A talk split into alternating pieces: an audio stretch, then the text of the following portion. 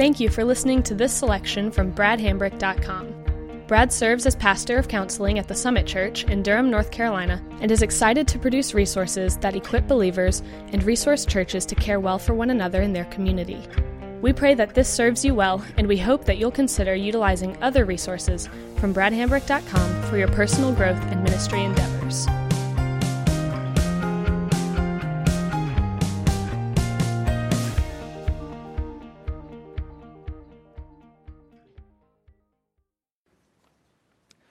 As we get into this next step, uh, hopefully we're going to see that as a less frightful thing.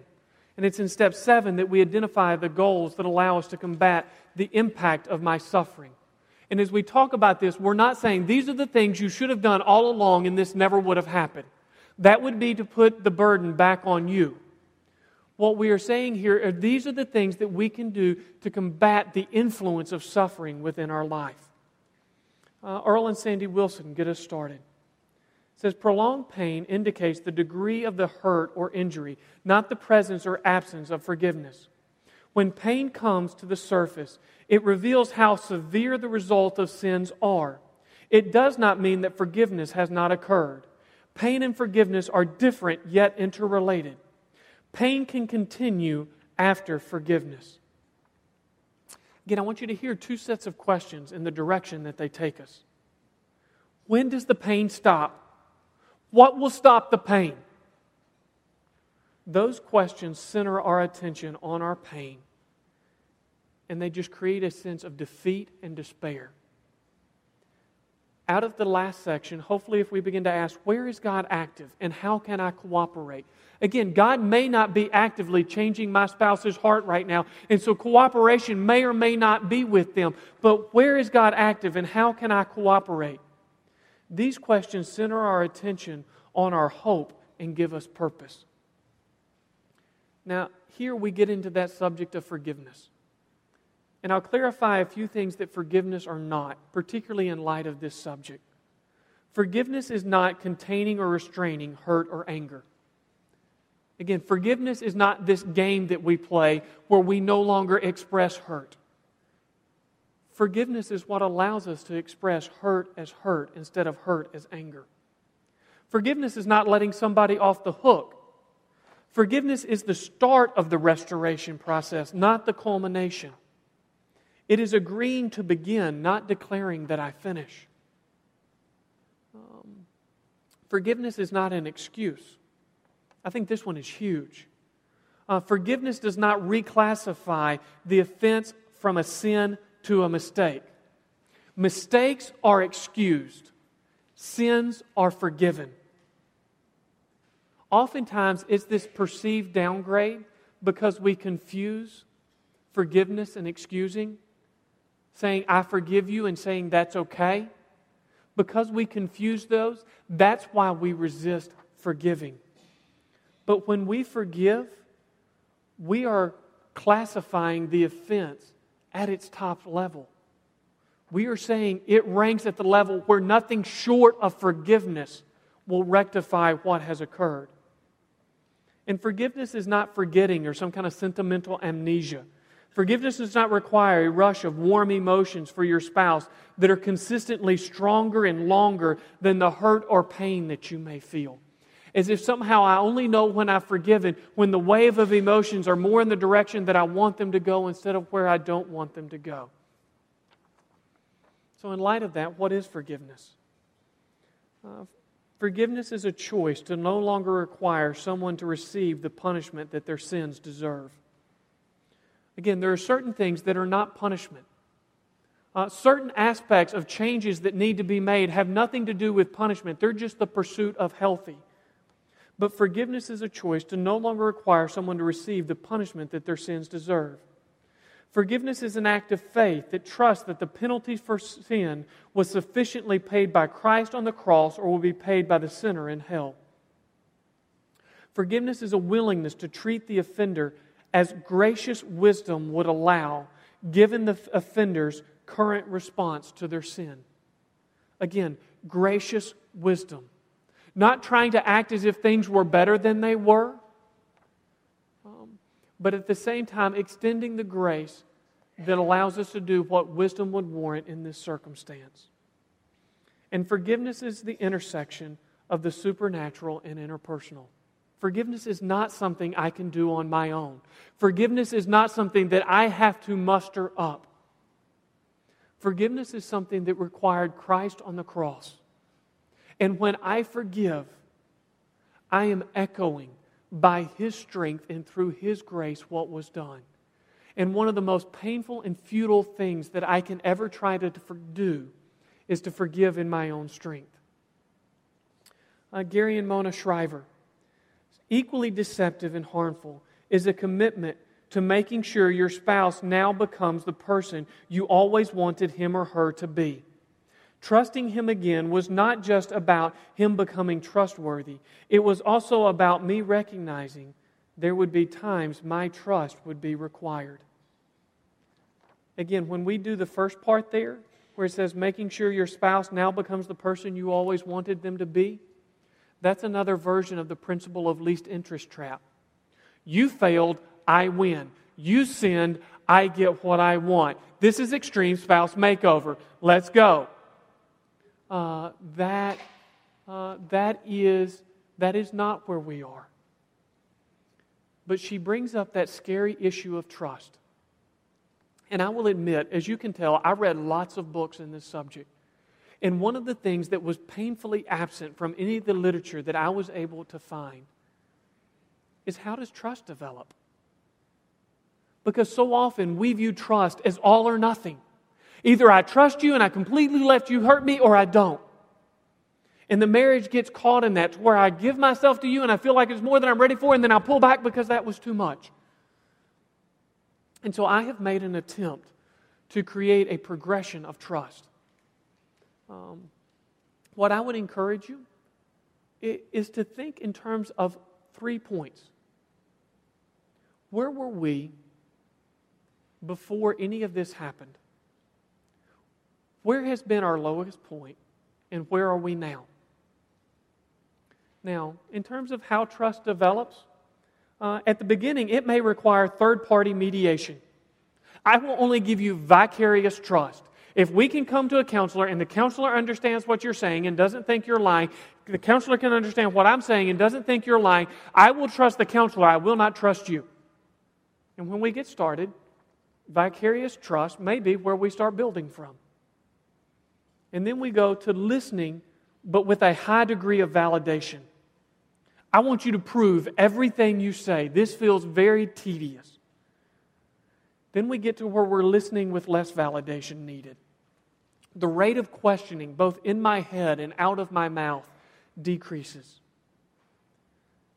Then we get to the spot where we are, I will rely on you functionally. We are basically living as roommates.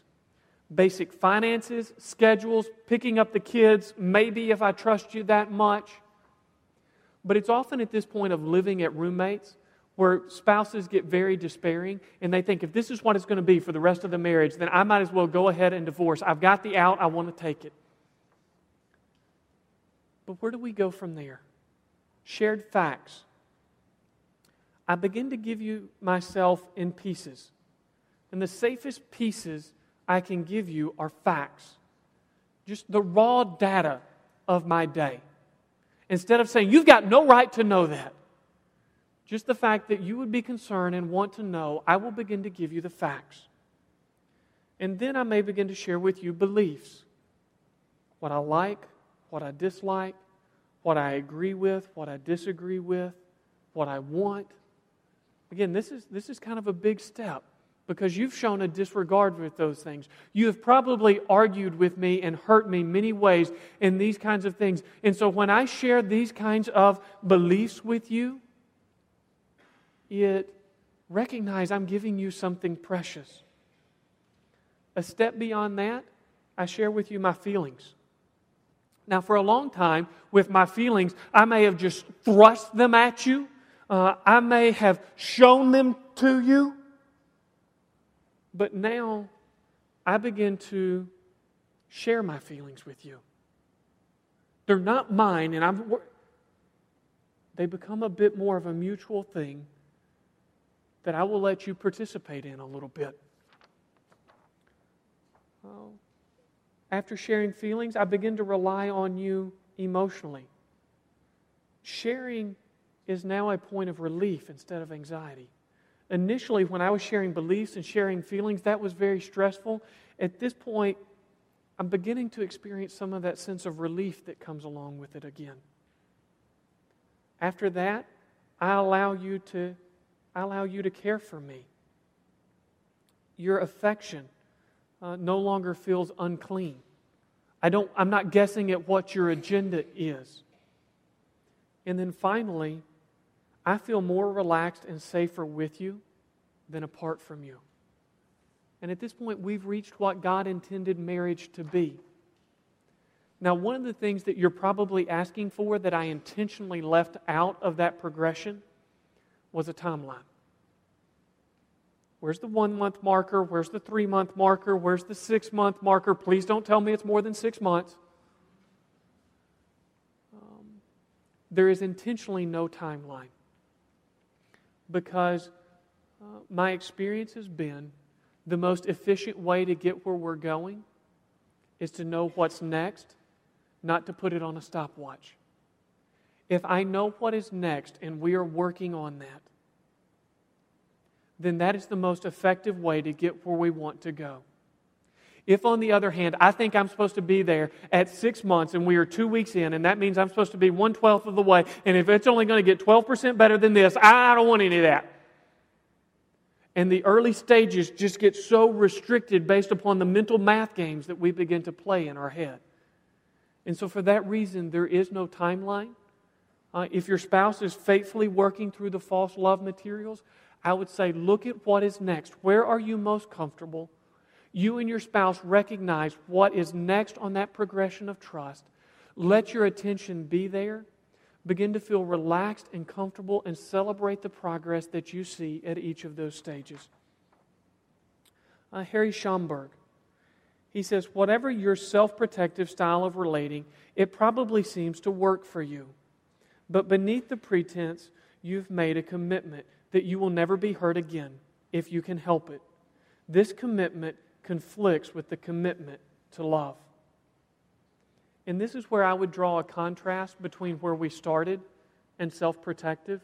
Preparing is not the same thing as self protective. Self protective is bracing, preparing is recognizing that I'm on a journey. Um, it, anytime we organize our life around a fear, which is when we have a self protective style of relating, we are organizing our life around a fear. Anytime we organize our life around a fear other than the fear of Lord, other than the fear of the Lord, it will be destructive to us. And the reason for that is this what we fear most, we will look for first. And so if I have a fear of snakes, I'm a country boy, I'm used to walking in the woods. If I have a fear of snakes, every crooked stick is what? It's a snake. If if I have this self protective, I know what's going to hurt me, and that is what is at the front of my mind, what am I going to hear in every comment, in every silence, in every compliment? Because what I fear most, I will look for and see first, even when it's not there. And this is where we begin to grasp what Proverbs would mean when it says, The fear of the Lord is the beginning of wisdom. It is the only thing that can give me eyes to see and ears to hear what is really going on around me. Uh, Robert Jones again. Uh, he says the next step, if and when both are ready, is to recommit yourselves to the marriage, the marriage covenant, and to explore the marital problems that existed prior to the infidelity. The affair did not arise in a vacuum. Good marriages seldom beget adultery. And I would say now we are beginning the transition between personal and marital restoration and marital enrichment. Uh, this is where I would advise a couple to go back to that evaluation from chapter 2. And we look at it and begin to ask what things do we need to begin to improve upon? Again, just because you're at this point in our verbal presentation does not mean you're here in the journey that we're laying out. But as we look at those things that we find in that evaluation from chapter 2, I would encourage you to keep two things in mind. For the one who has been unfaithful, I would encourage you to think about those motives that you looked at in chapter 3 of false love. And don't let those things become what drive you towards a healthy marriage. They'll distort it. And for the one who has been offended, to be careful of those suffering themes that you got in chapter 4, because those are the kind of themes that would creep in and begin to take all of this enrichment activity and begin to distort it into something less than the blessing that God wants it to be. And it's at this stage that the couple has to begin to communicate about the marriage as a whole. Uh, and as you do that, the way that I would say it is you're starting to talk about old problems in a new context after a prolonged strain. Most of what we're talking about are old problems because I'm still me and you're still you. We're still the same people. We're changed and unchanged, but that unchanged part of us, our personality, our temperament, uh, the things that we enjoy, the habits that we have, okay, those are the old things that are going to come back. We're in a new context. Hopefully, we have a positive momentum of openness and honesty that we probably haven't had for a very long time. We see where we are in terms of trust much clearer than at any point prior because we actually have a category for that and we know what we're growing towards and we actually have some steps to get there instead of all or nothing. And we also have a new starting point. And that's what I mean by after a prolonged strain. There are certain habits uh, that we picked up, some good, some bad, as we got to this point in our journey. And we need to take those things into consideration as we do this evaluation as well.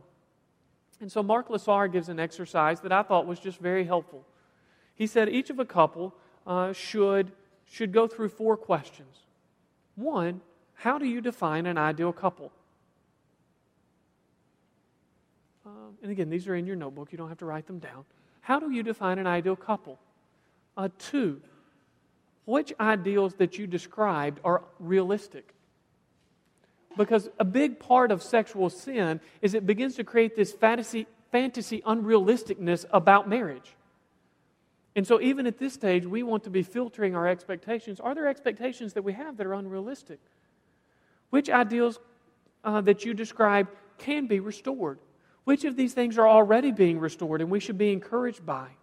And which of these ideals can be, uh, can be um, restored with help? You know, what things do we need to reach out uh, to counseling and marriage enrichment events and do those kinds of things because we were never meant to do marriage alone? It's one of the biggest misnomers of our day when I see couples who get into radically bad situations, they are usually very isolated couples. That if they were more open with one another in the course of their marriage, talking about the struggles in the context of something like a small group, most of the problems at their budding phases could have been nipped and would have been beautiful markers of God's grace in their life instead of these cracks and fractures that become scars. And so at this stage, let us not think that we are going to improve our marriage in any different or better way. Now, this communication, sometimes it will go well and sometimes it will not. Um, Doug Rosenau uh, talks about sometimes when it goes well. Says the one involved in the affair is relieved to be beyond the secrecy or guilt uh, and is discovering some of the reasons for the original attraction to their partner. Again, this, this in terms of that refinding what attracted them to their partner, it usually is about step six or seven when that begins to happen. When it comes to just that sense of relief, that usually happens earlier. But when I'm holding secrets from you that I knew you would be upset with, and I constantly feel like you're judging me, or at least you would if I knew if you knew the truth, I'm not going to feel like you love me. And so until I begin to get honest, and we go through some time that we get through the pain of what that honesty entails, I'm not going to rediscover the reasons that I loved you in the first place. Now, the one cheated on, after dealing with anger and betrayal, is excited not to have lost the mate. The problem with the honeymoon is that it can sweep issues under the rug, which can later come back to haunt the marriage. And I would simply say here, as that happens, enjoy the honeymoon moments. Enjoy those moments where we are closer than we ever were before, and we are celebrating a unity and an honesty and a vulnerability that we didn't have when there was lies and sins between us. But also recognize at this point we have not completed our journey. And so those moments of honeymoon, embrace them, enjoy them. But it is easy at that point to say, we just want, we're done here. This is all we wanted. This is more than we could imagine. We'll stop. Uh, for your sake, I would encourage you not to do that. But what about when communication doesn't go well? Gary and Mona. Uh, here she is talking to someone who was the uh, faithful spouse who is upset. She says, If you just let loose on your spouse, this is a good time to call good time for you to call a break. And when you've cooled down, go to your spouse and apologize. Apologize for whatever you said that did not help the healing process. Um, we don't believe you need to apologize for the feelings. Uh, those are real and true. Again, here I would pause and say they are real. If they are rooted in the suffering story, they are not necessarily true. And so it on the one side, they are very real and they represent where we are. When we embrace them as totally true, that's where that suffering story may begin to get in and mar where we're going. Um, but you do not, but you do need to say that you're sorry for the way that you handled them at the particular moment.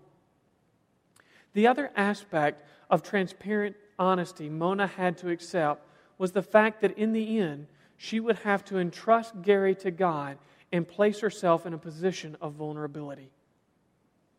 Uh, and it's at this point that we, through much of this seminar, we have been approaching the offended spouse through the paradigm of suffering.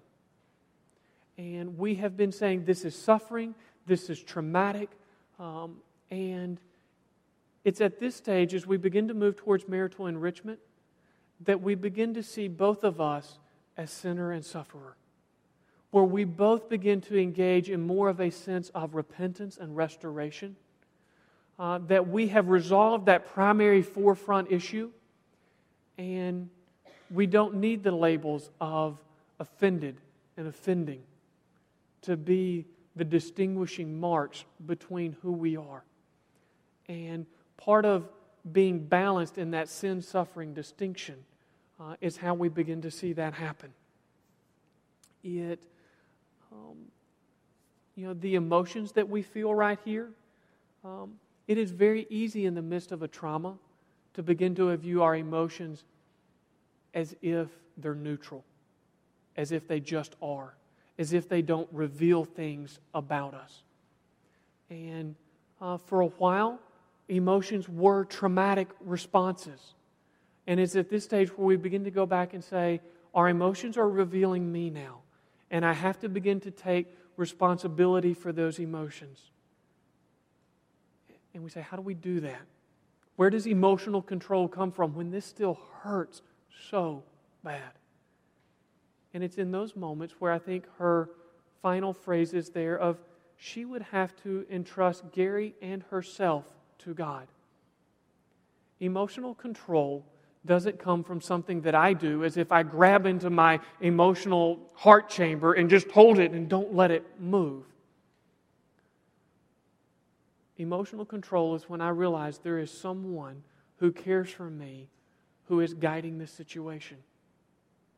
In the same way that children who have parents who exhibit strength and stability have a greater sense of emotional control because they process their emotions in a context of protection.